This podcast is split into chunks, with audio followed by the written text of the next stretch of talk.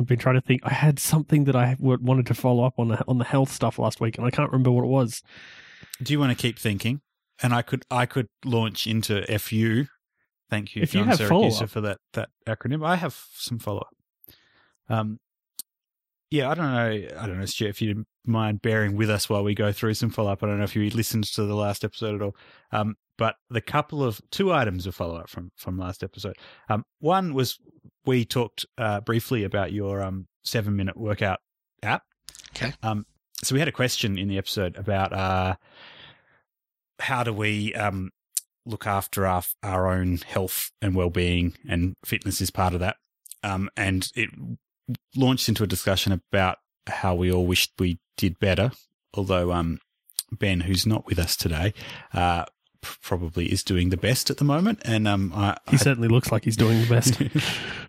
I feel like I, I need I need all the help I can get. Yeah, I mean, I'm the same. Um, if you um, if you met me, you'd see fitness is probably the furthest thing from, you know, in front of my mind. So uh, that was part of the reason that that was chosen. You know, just to t- find an idea that was completely outside my comfort zone to, you know, just show. I guess prove prove the point. You know, you don't need specific domain knowledge to build a simple idea. It's you know, it's about the marketing and the positioning and the, you know, the experimenting.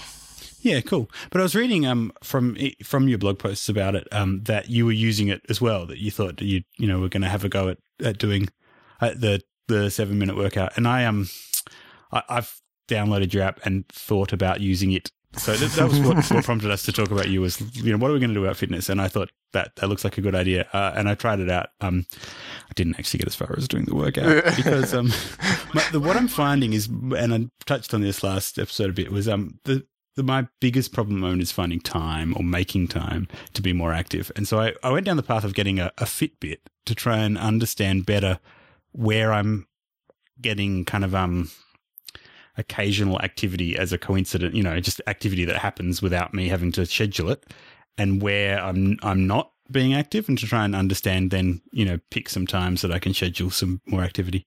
So that's my follow up is um that I did end up going and getting the Fitbit, and I've been using it and realizing that I'm even less active than I thought I was, Uh, which is really sad. the next stage is to you know do something about it, which um I don't know what I'm going to do, but um yeah, how, how did you go with the with just the workout itself rather than before we get discussing the app? Um, you, um, yeah, it's definitely good. I think you know it's it's you know seven minutes. I'm not sure it's the you know you can't eat hamburgers for lunch and dinner and then do seven minutes in the morning and think you're going to be okay. It's I think it's um, you know I, I've kind of like faded in and out of doing it as well, but I think definitely when I do it in the mornings and I get in the routine of doing it, you definitely do feel a lot better, and I think you just become more active during the day. So I think it's a it's just a good part of the like a whole exercise and lifestyle change rather than being the the be all and end all for sure. Yeah, definitely. I mean, I find even just thinking more about trying to be more active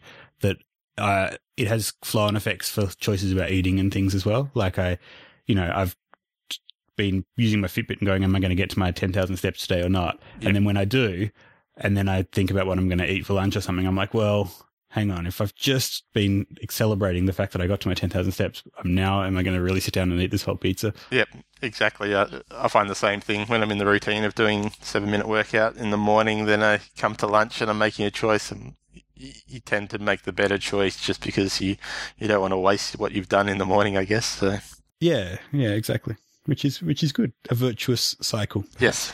Um, but we'll certainly talk more about that app uh, shortly. But I got one other little bit of fu, um, which is about we'd also discussed last episode uh, caching, caching. It's caching. Yeah, I, I'm. Don't bow to the pressure from I the just- Americans, man. I don't want to hurt their sensitive little ears by saying they caching they too will. often. They need to learn. Right. Okay.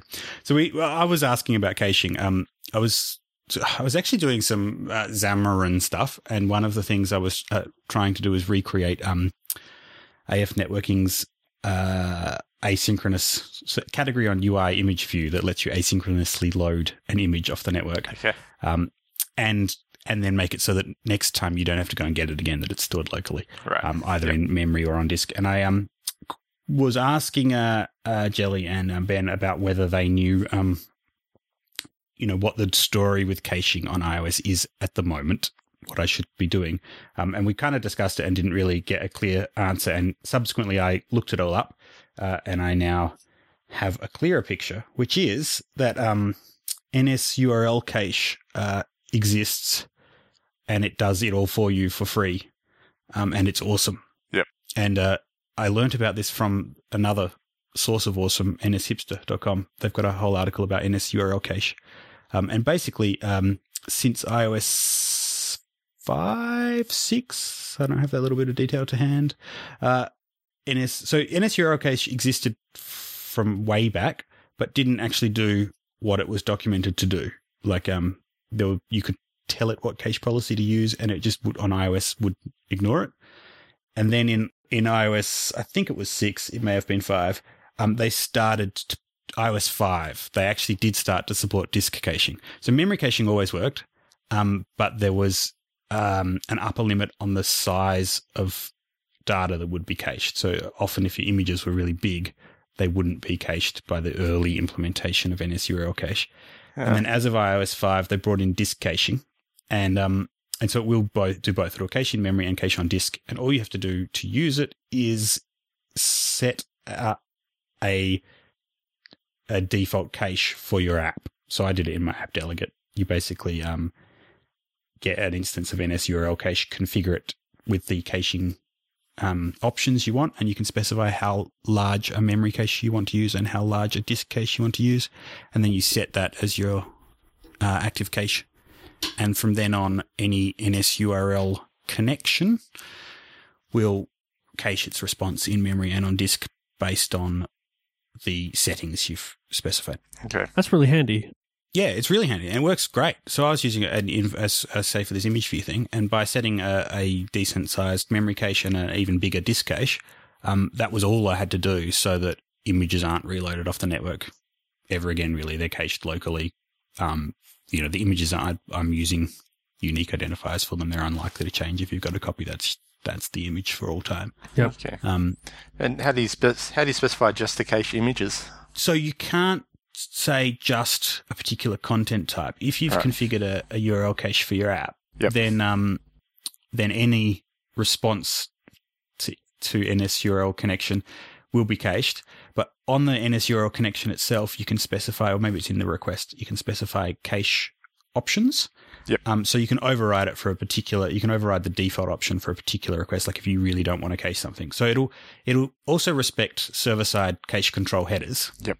So if the server's saying that something shouldn't be cached, then um, the default is that it won't be. But in the um, either the NSURL connection or the request, you can specify cache options, and these are all detailed in the NSHipster article. And those cache options allow you to override default behavior. So even if the server's saying don't cache, you can force it to cache. Um, even if your default is to strongly cache everything, and there's certain stuff you want to ignore to to not cache because you know the server's not setting the proper headers, and you don't want to, it to stick around, then you can override that. Huh, Um, but for the default, if you just set it, set up your, your default cache and then your connections. So the only um, problem I had there was I was actually um, in my asynchronous image loading code, I was just using NS data data with contents of URL because I was I'd like Ah, fired okay. off a separate asynchronous task to get it. Yep. That doesn't cache because it's not going through the NS URL connection. Ah, okay. So I rewrote it using the synchronous send synchronous request method on NS URL connection. So I could do that in my separate asynchronous task and um, worked fine. Have you ever looked at SD Web image? That, that's what I use. I find it quite good. Yeah, definitely. So that's by Peter Stein. I don't know how to pronounce his surname. Um, you're not sure. It's the GitHub username's RS. Um, Okay, maybe it's not the one that I've um I've encountered for because I th- I came across something called SD SD cache. Um, and that's that's also mentioned in this NSHipster article, but that that was kind of plugging a gap that prior to iOS five, if you wanted to just to use disk caching, uh, even though NSURL cache documentation said that it did, it didn't, and so SD cache was written um, for that. Um, and I think that the WebView, if it's if it's by the same guy that you're discussing, is a similar thing, right? So it's a You, you tell me what it is. It's a image view that caches. Yeah, it is an image view that caches, and you can you can use it directly as well if you, you want to use it outside an image view. So, but yeah, it handles all the caching and everything for you, and you can you can specify if you want it to retry if it's failed, and you know it's got a lot, lot of nice options. I've, I've just always found it pretty reliable. So, Yeah, cool. I'll have to check it out. SD image cache. uh, SD Web Image, it's called. Oh, SD web image. Okay, cool. Thank you. No. So that's, uh, I think that's. Oh, sorry. There was a, one other bit. We had some feedback from a uh, a listener. Yeah, about exactly that same topic. And he was saying that uh, he doesn't use It was it was caching sim- at all. yeah. So no, no. Well, so he doesn't does use he doesn't use, use, NS URL Yeah. connections caching. Yep. So this is from RB Beckett. Thanks for the email. And um, he was basically saying that his in his case, he really strongly feels that apps um, should always work without an internet connection. They shouldn't require a network connection. So he wants all of the content that the app needs to interact with to be stored locally. Um, and is is a bit concerned about Apple's new policy of automatically clearing cache when the device is running low on on resources. So in the case that you're running offline and um, his app's got a whole heap of access to offline images, um, he wouldn't want them to be deleted from under his app um, because they're kind of really core to the the point of the app, as I understand it. Um, so he then handles that uh, explicitly himself and writes those images to disk somewhere, not inside the sort of automatically cleared cache directory. Um, and I think that makes sense. If if your app's all about like interacting with a group of images, and you know your users are going to want to do that offline, um, then yeah, yeah, I I think relying on a cache system where it can be just deleted without you necessarily knowing about it. it is probably not a good idea. It's Yeah. like everything really. It's it's one of those things where uh you have to you have to make the decision based on what you think that your users are actually going to want. Um, many of the things that Apple do, because this is the way that Apple are, is that like it's very uh, opinionated. They have a, a particular idea about how it should be done, uh, and you just you know that's that's how it's how it's done. Um, so if you w- want to do things that aren't necessarily along those same lines, you you just you have to write it yourself or find another library to do it. And uh, you know, I, I think that that's a perfectly valid thing because sometimes there are instances where you're going to want to download content and never ever get rid of it. Yeah. I, I having said that, I I completely agree with what you've said, and at the same time, I see that to be true about Apple. Like they are really opinionated, um, and often that means that if you want to do it the way that isn't exactly how they see it being done, then you've got to do more yourself. But sometimes it can also mean like um yeah, sometimes when I found myself in that situation, I've decided not to fight Apple because um I, I worry a little bit about like that they they hold their opinions so strongly that if I find a way to work around it, um, that that way might disappear at the future sometime as well because that they're really, you know, clear. I don't think that that applies to this this case of I caching don't, I don't think that that necessarily applies to this particular case. I can I can understand what you're trying to say, but I don't think that that's going that's something that. Uh, I don't think you, you should you know uh, unless you're doing something really really you know sly, then I don't think you really have much to worry about if Yeah. you're doing your own uh, doing your own implementations of things. Yeah. Um, And I think that they've relaxed a little bit about, like, as I mentioned last time we talked about this, there was a point where they were contacting developers whose apps were in the store already approved, saying, We've noticed your app's storing large amounts of data to the documents directory that's just come from the web and that can be re downloaded. Unless you move that to the caches directory, we're going to pull your app. Um, I don't think they're really being so hardline about that anymore, but Yeah. I kind of think that policy still exists and it makes sense in most cases. Like if your content can be easily re downloaded, um, then you know perhaps store it in the cache directory to comply with that. But if you know that um, that content's really really core to, I guess it's a it's you know Apple's policies where if the content is kind of a document that's been created by the user, then store it in documents. If it's just a, a locally stored copy of a remote resource that's stored locally for the convenience, then store it in caching. And I suppose, you know, it sounds like in Arby's case, the images are, are almost to the point they're being managed by the user as documents. Um, and they would be really confused if one disappeared from them. But um, you know, things like newsstand publications, which is I think what brought this all about, where past issues can easily be re-downloaded at some point where you've got a good internet connection, um, then you know, using caching makes sense. Indeed. I found as well with the um, ever since people can find out how much space your app is actually using. I'm not sure if that was iOS five or six. Uh, we had a bug way back um, where it wasn't clearing out properly, and your users definitely let you know pretty quick if you're starting to use too much space. So, you know, th- there are a lot of users that that watch that and and get pretty vocal when you when you go over too much. Yeah, that's actually a really good point. And like topical at the moment with new devices coming out, um, people trying to decide what size storage to go for. Um, you know, I've been looking at how much space I'm using on my phone and how much is free and thinking, oh, can I get away with, you know, uh, only a 32 uh, gig version? Um, and you kind of do browse through uh, apps and, you know, look at what, you know, how much, uh, yeah, how much space each is taking up and kind of make judgments about them based on that. Yeah, um, definitely on my old iPads where my kids are using now, the you know when the space fills up because they've got hundred games on there, the the first thing I do is go to and have a look which ones are using up the most space, and you know they're most likely to get chopped. Yeah, I I looked last night at my usage uh, while I was sitting around with the guys at CocoaHeads because you know again thinking about what what uh, iPhone I'm going to was going to get um, because the last one I got was a 64 gig, uh, which was before iTunes Match. I, th- I don't think iTunes Match was even out in Australia Yeah, before don't that think it was. when that arrived. So I was, and I had basically all of my music on my phone, and uh, so I I used the the 64 gig, and uh, since then I looked it up last night. I'm using 6.8 gig total. In 6.8 total. gig total. In total. Wow. So I, I'm looking at mine now. I'm using 12.3 gig, and this is on a device that I recently, um, uh, when I installed the iOS 7 uh, GM, um, I haven't reinstalled all the apps, so I'd, I'd back up and restore from backup.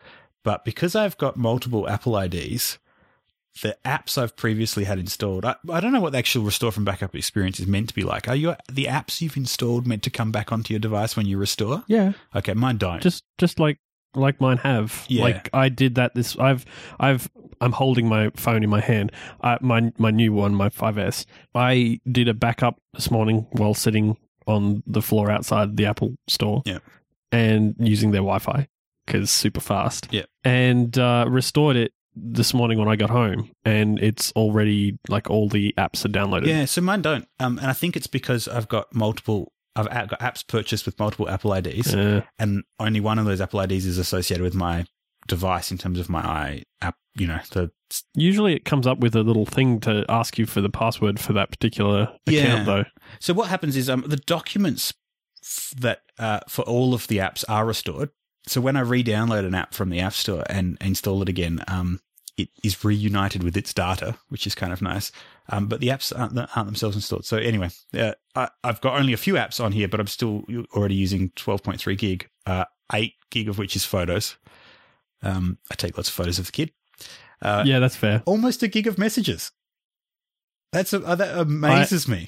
I, I haven't got very many messages, but that's that's only because about six months ago I replaced my phone with a new one, and ended up not doing Not a doing backup, backup. like not restoring from a backup. I ended up doing a clean slate with it. I was kind of thinking about this the other day and wondering, I wonder if you could do anything with those messages and export them into some format and browse them and look Ken, at them. there are there are me- methods of doing that, which That'd is what I really cool. did in order to make sure that I still had them. Yeah. Yeah. Because it's kind of funny. I exchange, um, yeah, a fair few messages with my wife, you know, every now and then about all sorts of weird stuff. And I was kind of thinking, I've got a, a, a young kid, um, and you know, I was uh, looking through some of my letters that my gran exchanged with my grandfather during the war back when, uh, and found it really interesting. Um, and I was kind of wondering, uh, are grandchildren and the future generations going to miss out on being able to see those details of communications we had with one another because they're all ephemeral these days? Um, and then I thought maybe maybe someone will do something cool about exporting um, archiving SMSs. Um, So our future future generations so that they can, read all of our read all- emoticons and, Yeah, and exactly. text speak. Awesome. and just go, you know, awesome. be so nostalgic. I read the letters my grandparents exchanged, and they did discuss discuss all sorts of trivia. But to me, like you know, a couple of generations into the future, it's fascinating trivia. Um, I don't know that anyone's going to ever be fascinated by the sort of stuff uh, I put in messages.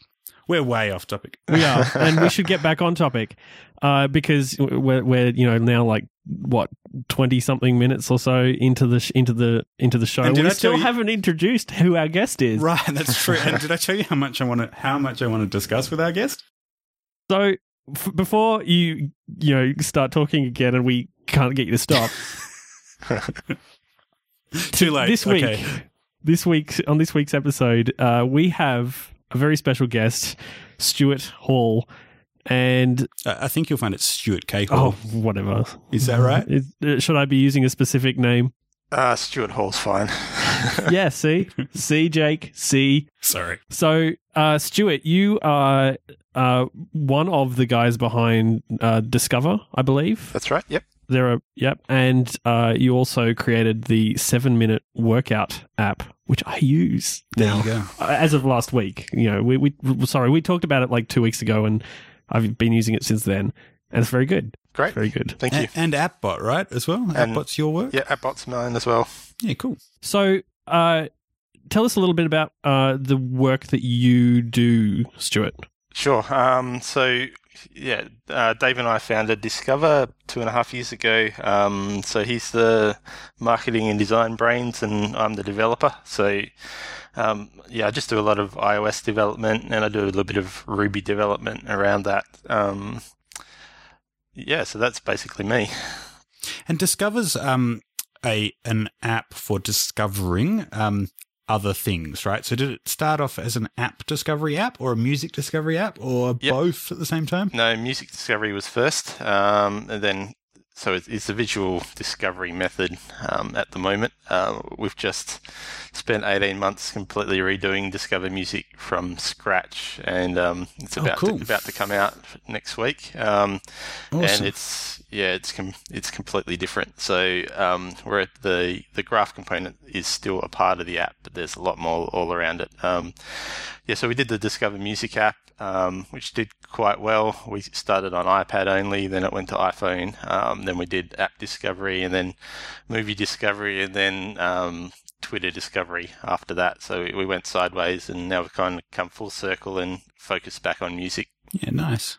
And it's um it's a really nice app for people that haven't used it. Um I particularly like the thing that struck me about it when I first used it was the interface of being able to see a graph representing the connections between music that I like and other music that I might like and being able to just kind of follow those links um kind of really easily and painlessly and with a nice sort of visual feedback when you when you do so. Um I think I actually contacted you a while back. I, I was keen to use a similar sort of uh, is it called a directed graph or a um there's a word Yeah, proper word for it, isn't it I because mean, it it- uses physics yeah, you- it's, it's it's a directed graph, but you know it's um it's node theory is kind of what it's called back in the if you look in the textbook. So it's it's a really old way of representing data, and it's used, you know, throughout lots of different like science areas. And uh, Dave came from marine science, and they they were using it there to kind of re- represent different um, marine colonies and things like that. So that's kind of where he got introduced to it. And yeah uh, cool yep. And there's sort of algorithms you can use to automatically lay it out so that things um kind of when you when you expand a node and see related connected things they reposition nicely and Yeah, there is Um, quite a, there's some JavaScript libraries and those sort of things. We were silly enough to build ours completely from scratch. Um, yeah and it's a great implementation looks cool yeah. So um, we we actually worked with a guy uh, from from Europe that um you know has a PhD in in that area to come up with all the maths and tweak it to how we thought it should feel. You know, a lot of the other implementations are kind of a lot more snappier and a bit less smooth, I guess. So we you know we tweaked it to how we thought it should work, and I think it came out okay. Yeah, nice. Hey, out of interest, have you looking at revisiting it with iOS 7's um, dynamics? Yeah, kind of when I saw that, I was like, would that make something like that layout easier to implement or, um, Um, yeah, I Yeah. actually have had a play with it. Um, from what I've seen, it, it just won't uh, it won't scale to the level we need. Um, so once you start adding, because because that dynamics is still quite view based, that um you you know you just end up with so much stuff on the screen it just kind of grinds to a halt. So um, I haven't played with it enough to completely rule it out, but um yeah, I'm not 100% sure it's going to work yet. Yeah. Okay. There you go. Um. Yeah. Cool. Okay. So I, have heaps of questions. Uh. I've uh, I've been reading, as I said before, I've been reading your blog for ages, and um. Every time I read a post, I kind of mentally have all these, these things I'd love to discuss with you, and it's great to have you on the show to, you know, have an opportunity to be able to do that. Um, so I guess, you know, given that we don't have infinite time though, and there's a whole heap of other topics I want to get to, maybe I'll skip over a few and, and we can loop back if we need to. Um, but and let's talk a little bit more about um, the thing that prompted us to get you on the show, which is that seven minute workout. Um, yeah, do you want to tell a little bit more of the story that you you have around that app that you you sort of have a couple of blog posts to describe? Tell tell us all about um what was that experiment all about? Sure. Um, so, as I mentioned before, we've spent the last 18 months like rebuilding Discovr Music from from scratch, and um, so I wanted to I wanted to try a little um, experiment that was kind of completely opposite to what we've always done, where it's you know we take our take our time, build it right out, get it get it right, build you know get press releases in place, get everything ready and done, and you know go with a big launch. I wanted to try something completely different, where I just threw something together in a night, something you know with a few screens, threw it in the app store, didn't didn't tell anyone about it, didn't uh, didn't even tell my wife. Don't don't do any marketing and just see what happens. So that was the initial inspiration, and um, and then just to just to like you know learn a little bit and disprove a few myths, I guess, floating around. I you know I was watching the the tweets Yeah, so from did- the One More Thing conference, and uh, so one of the I think it was the MacWorld um, writers was there, you know, outlining how how he wants to get press releases and things like that. And um, you know, in my opinion, what the way he was outlining it, you know, just completely wouldn't work. And um, you know, so I wanted to to test out that theory and um, and you know, and just building a story around your app. Yeah, well, I mean, uh, uh, that was that was Lex Friedman that was uh, that was giving that particular talk. Yep. And uh, so the way that he, f- for those of those who haven't didn't go to one more thing and haven't seen uh, what he was talking about, he was basically asking you to be really direct and to the point and be like. This is my app. This is why you'll like it. Here are some screenshots, and here's a code that you can use the app. I guess. Um, that's somewhat paraphrased, of course. Um, but I, I would say that the the thing that came, uh, the main kind of uh, theme that kind of wove its way through, uh, through this this year's one more thing, was probably more to do with uh, with story. Like when when we talked about your like about the story regarding uh, regarding seven minute workout uh, last on the last episode.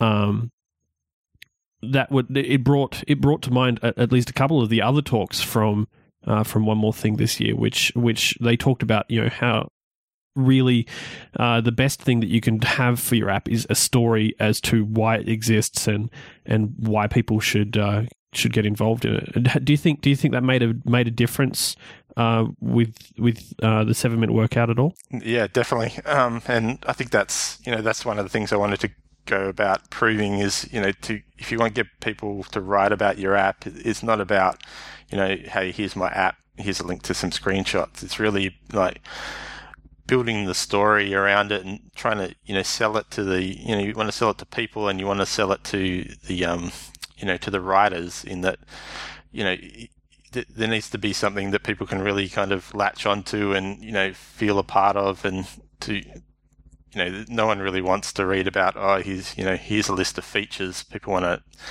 like really really feel something and you know really jump out of their seat to go grab it. And you know that's done by Yeah. you know creating a story or creating an app good enough that people talk about it um, Yeah, I mean it's it's it's about engaging as as cliche as that uh, as that is. It's about engaging with uh, your users and and you know and getting them engaged in in in the app and making them feel like it's it's their app, not just some other dude's app. Exactly, yeah. Um, and you know, at the time I was reading, a, there's a really good book called The Fortune Cookie Principle, which is, um, you know, Yep. it's it's a, actually written by a, a, a lady here in Perth, um, and it's really great. And it's just about um, building a great brand story and a few lots lots of different things you need to consider um, around that. So I was reading that at the time, and that was really resonating. So, you know, I just wanted to test out a few different theories. So. Um, at the time, the seven minute workout was doing quite well on like Hacker News and was getting a buzz around the place. And it was, you know, fitness is something I know absolutely nothing about. So I thought it was kind of the perfect one to to try out in that, you know, I'd had absolutely no advantage in that area with any domain knowledge or anything like that. So, and I thought it was something I could implement quite simply and something that I'd actually use myself to and um, you know had a pretty good idea about w- what it should do. So that's kind of how it started. Right. So let me get this right. So the, the experiment was, your, your hypothesis was that um, that tell if you if you just stick an app in the app store, that's not enough. Uh, you need to somehow market it. Uh, if you just send people press releases, that's not enough because you know um, you, you need to have some some sort of uh, I don't want to say hook, but I kind of do. Uh, you know, some way of getting people in, a story around it that's going to get people to pay attention and be interested and engaged. Uh, not just this is my app and these are its features. So Yeah. that's that was is that correct? And that, that was your hypothesis. That, that's yeah, Um, partially in that um, you know the the actual name seven minute workout tells a big story in it in itself. So um, you know part of the hypothesis I guess was it would it would sell itself a little bit in that the, the name tells the story. You know people people see that and they they react to the actual name going seven minute workout. I've got seven minutes. I need to work out. You know, and it, it kind of conjures up a whole bunch of things in your head where if you called it, you know, workout plus, you know, it just, th- there's Yeah. nothing there. There's no hook. There's no, you know, so Yeah. the hypothesis was it would, yeah, it would sell a little bit. Um, there, you know, absolutely nobody would write about it because I'm just sending them, you know, a couple of screenshots and things like that. Um, and then, yeah, so that was, that was the initial hypothesis and then it kind of grew from there. Yeah, and so and kind of it sounds like your method was basically to to release the app without much marketing around it, measure the response, Yep. then do some some different marketing activities, and after each measure the response, Yep, um, exactly. and yeah. then kind of iterated that on a few times. And so I understand you started off as a as a paid app without any promotion. Yep, that's and right. at some point later, you switched to a paid app that you were actively promoting, and then you switched to a free app, and then eventually set it switched to a free app with in-app purchase. So, do you want to talk us through a little bit about um, how what you what the results of this experiment were in terms of what was the response at each stage Sure. along the way, and um, what did you learn from it? Sure. Um, so yeah, initially it was launched at a um, 99 cent paid app uh, with absolutely no marketing, not telling friends or family or anything to. No, so there was absolutely no influence, and so it started selling about you know uh, about 40 copies a day. You know, so it was making about thirty dollars a day, which wasn't too bad really for you know a couple of hours work. So I sat down. Yeah. I sat down one night.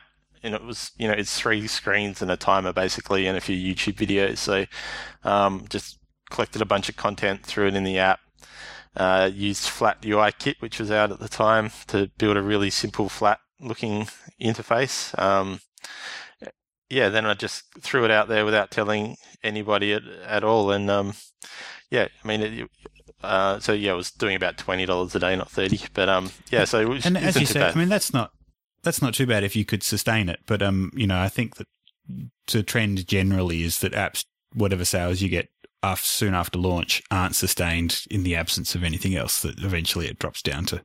Yeah, I, we've I found with apps generally, you, you know, definitely the first two weeks is a bit of bit of noise where you have spikes. Generally, after two weeks, you you f- you generally sort of flatline, and that's the that's the level you kind of stay at, which is you know what I've found with seven minute workout as well. So Yeah, um, cool. Yeah, so then so then I did 1.1 where I did marketing. I followed um, Lex Friedman's example exactly. Um, I, I sent it to him as well, um, exactly in his format with the you know link to screenshots, um, a promo code, and you know and um, Did, did it work? Did he write about it? No. Uh, so I sent out 40 promo codes, I think, to 10 different uh, review sites. Um, there was four promo codes were um, claimed, and that's because those four were given away on Twitter by one of the sites. Um, so not actually, not even one of the um, reviewers actually even bothered installing it. So, Wow. um, yeah, so there was abs- you know absolutely there was no press about it, and I don't think it, any of them even tried it out. Um, so the the next part of the experiment was I made it universal. So I added iPad support, uh, just really simply with exactly the same screen, just in a split view, um, and that you know that made very little difference as well. You know there was a maybe a slight growth, but really really nothing to talk about. Um, and then the so the next part of the experiment. Um, so you know, given here I was doing about thirty downloads a day, twenty dollars. Um, so then I went free, um, and I had about about two hundred twenty thousand downloads in three days. Um, wow. Wow. So hang on. From 20 downloads Yep. to 220,000. uh, over th- yeah over three days. So you, know the Go- And that's that's going from 99 cents to free. ninety nine cents to free. I find yeah. that that blows my mind that, that that there's 220,000 people who are interested enough in your app to spend the time to download it and install it, but 219,980 of those people aren't interested enough to pay 99 cents. yeah, It's it's, like- it's amazing. Were you surprised by that big, that such a huge gap between how many people will pay attention to an app that's 99 cents and how many people will, will pay attention to an app that's free? I definitely wasn't surprised that there's a lot more because I've seen it before, but not to that extent. That that extent was pretty pretty crazy. Um, Yeah. And yeah, it's, it's definitely you know the, the whole free. Th- There's something psychological about the free price point, and yeah, I was um, going to ask, what do you think if what if, if there was a 10 cent price point? Do you think that you would get somewhere sitting between your 20 downloads and your 220,000 downloads? Or do you think it would still be basically, you know, maybe 40 downloads or uh, like yeah, it- I think it would be be. nowhere near the same as free? I think it would be still nowhere near the same as free, and I think the same thing. If I had gone out at free, I wouldn't have seen anything the same. It's it's the whole psychological thing around, you know, something worth money going free. So you know, it's it's the same as, um, you know, if if there was a free newspaper on the corner every day, you know, there's a certain number of people that would grab it. But then if you have your local your you know your local paper that's normally you know what two dollars whatever they are now, someone stands on the corner and gave them away for free that day. Heaps of people would grab them because there's just that perceived thing where you're getting something that's worth a certain value for free. So Mm. yeah, I think the whole you know the, the price change is is a really big thing, and um Yeah. and And, then- it's really interesting to me that people are obviously not pricing their time much because the time it takes to install and spend time using an app that's free yep is got to be si- get approaching 99 cents of, of, of your time, right? Like exactly yep um, I don't think people actually think like that very much, though. Well, they don't like Yeah. they, they value the the cash that they've got in their pocket, or should I be saying the cash they've got in their pocket? No, know. that- This that is cash. cash, okay. They're valuing the cash that they've got in their pocket much more highly than the um, opportunity cost of the time that they could be spending earning more cash that they've sunk into sp- playing free games on their iPhone for but 10 hours. You're you're looking at it from the perspective of a of a contractor that charges per by, by the hour or by the day, Right. right? Most people don't do that, and so their their free you- time you're has saying, I'm nothing. Just, I'm just too focused on my you're very my, my focused on rate. your hourly rate. I've rate. got It it down seem. to how much I can earn. How long does it take me to earn 99 Yeah. cents? It's it's like, should I download this app? Uh, no, because it's going to cost me more in time than what I could be uh, achieving if I actually did work. Spe- speaking of which, if if you want this podcast con- to continue, could you all just tap now for an in-app purchase to spend, send me one more cent? I think it, I think it's also people aren't choosing between paying 99 cents for my app and free for another app. The, you know, there's there's a whole segment that are just choosing should I download this free app or that free app. So it's Right. Yeah. you know they're, you, they're they're just a whole market that won't spend you know money on apps even though they've paid a thousand dollars for right, their and phone. there's and there's there's whole like business models set up around that idea because there are apps and and websites that specialize in finding apps that have you know recently been dropped in price or dropped to free and and you know notifying people about them. And then people you know are just like oh an app went free. Let's go and download it. Exactly yeah. And there's you know there's things Yeah. like app shopper where you can go you know i want this app. Tell me when it goes free. And you know so there's all crazy things around that and it shows how big the market is i guess that they exist. So, so what? What's your kind of um bigger picture perspective on the craziness of this market? Then, you know, wh- how do you feel about the, these sorts of games that we all have to play? Um, do you think it's sustainable? Do you think it'll settle down at some point and people's behavior will be a little bit more uh, make sense? Like to me, that makes no sense, right? Like why you you you have all of these complex mechanisms like a service that allows you to register for a notification for when a paid app will become free because you know that the developers are going to have to do all of these weird changes of price all the time to kind of try different things out and just Yeah. kind of feels like that we're all kind of doing quite artificial things um, to to make it economically feasible to create apps for people. Um, like we've got to try and find a way to fund the development of apps that we want to do, um, and charging people an upfront cost for it isn't working. Yep. Um, do you, yeah? How do you feel about this whole the whole market and where it's at and where it's going? Yeah, I mean, I think we we've definitely all had the the glory days of the the app store where people did pay for apps up front, and you know it was really really really great for a while, and I wish it could stay that way, but. I think realistically, you know, you can see from the top grossing charts where, you know, I think 80% of them are free now. It's, um, you know, it's definitely going that way where it's, it's not, it's not going to be that anymore. So as, as much as I like to hold on to that, you know, the last five years that we've had those really good times, I think it's, you know, we've just got to be realistic that that's, that's not going to happen anymore. You know, maybe in really niche products you can. Maybe if Apple bring out some sort of trial mechanism, then it, it can go back that way, but I'm not thinking that's going to happen. And um, you know, with the way there's no there's no up- upgrade path for people, I think we, you know, everything's just going to move to in-app purchases for the better or worse. And you know, it's probably for the worse, but as app developers, we're going to keep making money, so we've kind of got to go with it. I think.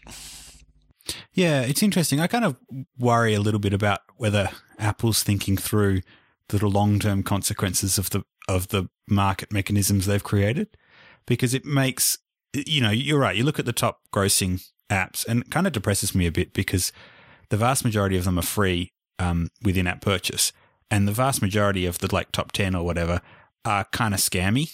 Like they're they're apps that really don't offer much value to the user. They're simulated gambling or things like that, where you know the user's not actually getting a great deal out of it, but is clearly parting with a fair bit of cash in the process of using it. And that's not to say all apps that are free with in-app purchase are scammy. There's certainly a heap of people that are developing apps that are are valuable to users that people will enjoy using. That are kind of feels to me like that are resorting to that mechanism of of selling them because that's the only one that'll work.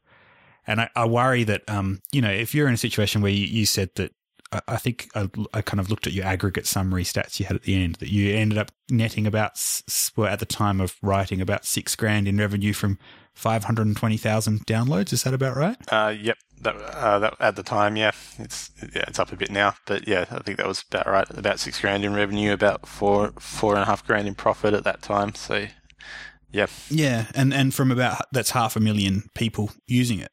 That seems to me like, yeah, it, is it? Um, do you think that that's sustainable for apps generally? And as apps become more complex in terms of, you know, rather than being an idea that you can put together in a day or two, something that's going to take a larger investment. You know, things like you know uh, what you've said. You spent all this time rebuilding um uh, the Discovr apps. Yep. It- it- do you think that you're going to get enough people to download it so that the few people that you convince to make an in-app purchase will actually fund the the development that's necessary to do apps of that complexity? Or do you think we're just going to stop seeing complex apps and in a few years time the only apps that people can afford to build will be ones that you know that that only take the absolute minimum of effort and that maximize the opportunity for microtransactions to get little bits of money from people? um, no, I think we'll definitely continue seeing like segments. You know, I think even now and in the past, it's you know it's a very small percentage of app developers that actually make the money. So um, I think we'll continue seeing that phase where it's you know the top five percent of app developers make ninety percent of the money, um, and it's all about you know. So I think the seven minute workout. Um, you know, obviously, I didn't have the in-app purchase when it went free, so in in a lot of ways, a lot of those numbers, you know, are a bit null and void if you if you miss that opportunity. But the um, you know, the current the current rate is between two and three percent conversion to pro. So you know, there's I think you can definitely improve that by you know you can improve by getting more numbers. You can or you can improve by um, trying to convert like a higher percentage of people, or you convert by, you know, which is part three of the experiment is by you know selling them more content. So um, that you know that's what's that's what I'm going to try out next is by you know you give them the same level of functionality it has now, but then you add you know more workouts and things like that.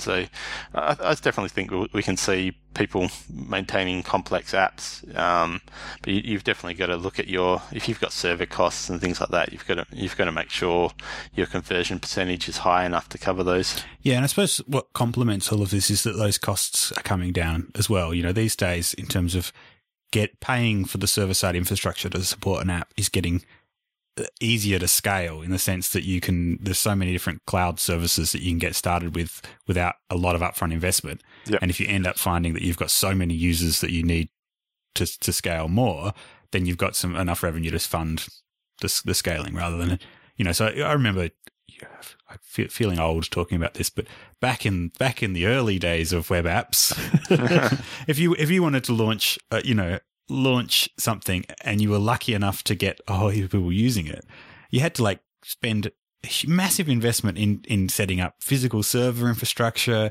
a huge amount of development effort you had to go into all the different layers of the app. Whereas these days, so many cloud services, you know, you, very few people really need to get their own hardware up and running, at least when you're first trying out an idea. And the the kind of stack of that we're developing on top of is um, getting it, you know, doing a lot of the underlying work for you more often. So you you kind of doing less work to to create an app equally as complex as one that would have taken you heaps more time a few years back. Yep. So I guess whilst it's getting harder to get people to pay for for internet services that they're accessing through mobile apps, uh, it's getting cheaper to fund the development. I yeah. guess. yeah, for sure. I mean, and I think Seven Minute Workouts made around seven thousand dollars profit now for you know twenty hours worth of work. So, you know, although it's not that's, a high number, it's still you know it's still pretty good. So, um, yeah. and, and you know it's still tick- I, I wouldn't be complaining. it still ticks along at around seventy dollars a day profit. You know, um, and obviously I have to do an iOS seven update now and things like that. But um, you know, for the probably the last a month and a half, two months. I just haven't even had time to even look at it, and it sticks away at seventy dollars a day. So I think you can. Yeah, that's you, nice. You know, I think certainly there's still to... there's still room there for people to you know make make money. Obviously, you can live off that still, but um, you know, if you you could make four or five apps like that, you could you could definitely live off that. Yeah, definitely. I mean, but I guess the, the concern I have is things like um, you know, Apple, for example, making uh the iWork apps free now. Yeah. Uh, with new devices, obviously, so they're they're kind of um bundling the cost of those app into into the devices they're selling people and getting new people into the Apple Apple ecosystem means, you know, it's good for Apple. But is that changing people's expectations of what software should cost? You know, on the one hand, I get my new device and I get all of this software for free. That's you know not simple software. It's software that would take you know software engineers years and years to develop the equivalent functionality does that kind of say something about this is how much what you should value software as? You shouldn't expect to have to pay much, and you should get you know fantastic quality software. Yeah, definitely. Um, I think I I tweeted something about it when they announced that. Uh, it, that that that really worries me. You know, I think the the iOS uh, world and like the Mac world before that, you know, it's always been compared to other markets where you know quality software costs money, and I think you know Apple users have always kind of appreciated that and you know been happy to spend money on software. But and you know, and Apple have always charged for their software, and the, the fact that's changing is definitely, you know, definitely a concern, and you know, but that's that's the way that even the the market's going. Like we were talking about with the top grossing apps, you know, people people just aren't spending money on apps up front. They want, you know, we're almost going back to trial versions and you know, in in app upgrades and all those sort of things. So yeah, Yeah. it's definitely a and it's certainly this this challenge isn't unique to the software development world. I mean, things like uh, you know newspapers, where traditionally people were happy to pay uh, you know money out of their pocket for news content. Uh, nowadays, the expectations have been reset, and people expect to be able to access news news content for free. And so the the creators of that content are trying to find all sorts of creative ways to, you know, um, make money out of giving people content for free. Yep. Um, and it, you know, the kind of consequence in the news slash entertainment world is you end up um that that if you you know it says this is a really tired cliche that if um if you're not paying for something then you're the product. Um, Yep. a, a little bit like that. That you know, people are getting content for free, but the content's so embedded with marketing and and advertising, um, and brand placement and things like that. Yep. Yeah, that, that that we're all kind of still paying for it, um, but in less explicit ways. And I kind of, I- yeah, again, I'm sound I'm feeling like an old man worrying about all of this because maybe. Maybe for younger people, uh, it doesn't matter. The Yeah. world will just get. We'll have a world where we get everything, all our software and services and and content for free, and and people will make money out of um measuring all all of our perceptions and understandings and everything we say and think about things and Yep. marketing to us. Yeah, like you said, I think it's a really common thing through the you know the real world. You know, I think printers are a really good example where you get this printer for twenty dollars, and then they make all their money by you paying fifty dollars for a new cartridge for it, where it's actually cheaper just to go to buy the whole new printer again. Um, but yeah, that that whole cheap up front and then expensive in the long run, you know, is, is definitely a real, really common pattern. Yeah, yeah, it's true. It's true. Um, so I mean, it sounds like a really a really interesting experiment that you've done. Um, and and I'd encourage everyone uh, to to check out your blog posts on it. And it sounds like you, there's another one in the in the works. You've got a next the next step in this experiment still to go. Uh, yeah, I haven't actually done anything on it yet, but um, yeah, the there's been a few a few places approach where they want they want me to use their content in the in the app and make specialized content and things like that, you know, for free just for the exposure around their name. So uh, I want to experiment with adding more workouts there that you can unlock um, and just see you know see see what happens and you know people you know see how people react to you know having to spend more money and you know I expect that you know people will be quite happy to have a level of free content and then pay to unlock more. Yeah, I, I mean the thing that so I've also done a free app with an in-app purchase to access more content. Um, in the past, it's a it's actually a kids app, and kids apps with in-app purchases are the worst of the worst. You're you're such an awful person, Jay. um, the, the it's certainly I, I've made it so hard to make the in-app purchase happen um, that I'm hoping kids aren't making it uh, happen. That it's their parents that are doing it. I really do. I mean, there's stuff like uh, in you can write your app so it respects parental controls, and that if in-app purchases are turned off, you even hide anything that lets people know that there isn't an in-app purchase. Yep. Um, I don't know how if many people do that, but uh, and I don't know if many parents turn in-app purchases off. I, I imagine that most apps still include information about how you can get extra levels or whatever, even if that setting's been disabled. Um, but uh, the one thing that I do like about the idea is that um, it lowers the barrier to people trying something out, uh, and then the people that you're you're asking to give you money are the ones that have already seen your your your app and are valuing it enough to consider the, the next the next step. So it's not like you're trying to say. Yeah, I think you're probably right that if, if you've actually got already a few percent of people that are that are doing an app purchase for the pro version, those people have already said, "I value this app enough that I'm going to spend 99 cents on some more functionality." Yep. I think it's much easier sell to say to them, "Well, hey, if if show you know clearly you're enjoying using this app, uh, you've already paid a little bit more. Here's some other stuff as well that they might also value." Yep. And it kind of, I guess, lets you address the subset of your potential audience that are the most likely to pay for stuff because they're getting the most value out of it, that they're enjoying it the most. And um, yeah, it seems like a, a really good idea. It'd be great to hear how that all goes. Yeah, I think definitely. And yeah, it took me a long time to get my head around in-app purchases, and this is kind of my first experiment into them. And you know, I, I feel a lot more comfortable selling someone, you know, a bunch more content or a new workout than, you know, the, you know, what most top grossing apps are, where they sell you're selling a bunch of gems or a bunch of credits, where it's, you know, you don't, you're not really getting anything real out of it or any, you know, new content. You just basically, you know, you're buying something completely virtual and expendable. So uh, yeah, exactly. And that we should make that clear that there are different categories of in-app content. Like the API even differentiates between them. And there's one which is a consumable type, which is what you've just described. You know, it's some virtual good that you can use and then get rid of. Um, and then they're gone and you've got no- nothing left to show for it. And then there are others that um, there's subscriptions, which are recurring payments, and then there's you know an in-app purchase for extra functionality or for some content that you get to keep.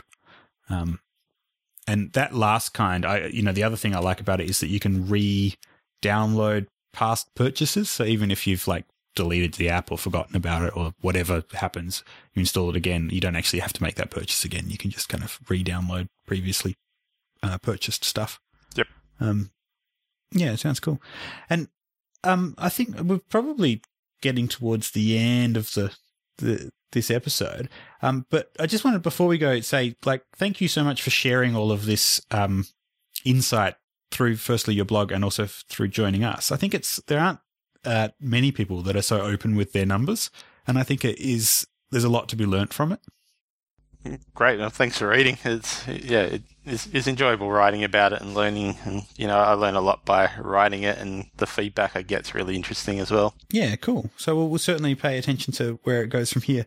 And um, look, there, as I mentioned, I've actually got a list of whole heap of other of your blog posts that I wanted to to quiz you on, but I think we're running uh running out of time. Look, if if uh, if they're going to take as long as it's taken you to, to talk about this one particular blog post, I'm going to go with we need several more episodes. Right. Well, so let me just draw people's attention to it uh, to the ones that I thought were were were most interesting to me personally that I've got questions about. Um, you did one uh, that I really enjoyed about um, where is it? Where is it? Tips that you'd want if you were first starting out development. Things that you've learned now that you'd like you you know wish someone told you at the beginning. Yep. Um, and I thought that was great. I thought it's a great idea to be able to reflect on, you know, what advice would I give myself if I was just starting out. Um, and there was a whole heap of stuff in there. Although I disagree with you on storyboards, but we won't get into that. yeah, That that, sounds like I would agree with you on storyboards. Yes, yes, you would. Yay! that was Um, yeah, so that's good. And we'll put the links to these posts in, in the that show was notes. definitely my Um, the most controversial point in that that that post. But um, you know, that's that's definitely been far and away my biggest blog post. I think it's like well over hundred thousand views on that one. Yeah, cool. Because I mean, it's great. It's it, it really covers a lot of, of good things. Um, you talked did another one about your development tool belt. Um, where you- and the things I wanted to quiz you on, which we'll have to do some other time, is um about analytics and testing things like that. Yep. Um. Uh, yeah, uh, and then I think those are the, the main ones that um that I had questions on, but that we won't have time to get to because I was hoping to squeeze in at least one tiny micro topic. What is it? I, I want to talk about iBeacons. I'm so excited about iBeacons, and I, I've been keeping quiet because it's under NDA, but it's out of NDA, and I'm just Next episode, okay. because I know that you'll want to talk to talk to us about it for This more than a teaser more than a couple of minutes for next episode. Next So- episode, iBeacons. We will talk about iBeacons then. okay, that's it then. That's all I got. So, uh, Stuart, if people want to get in touch with you or read your blog, where can they go to do so? Uh, well, my blog's stuarthall.com, S T U A R T.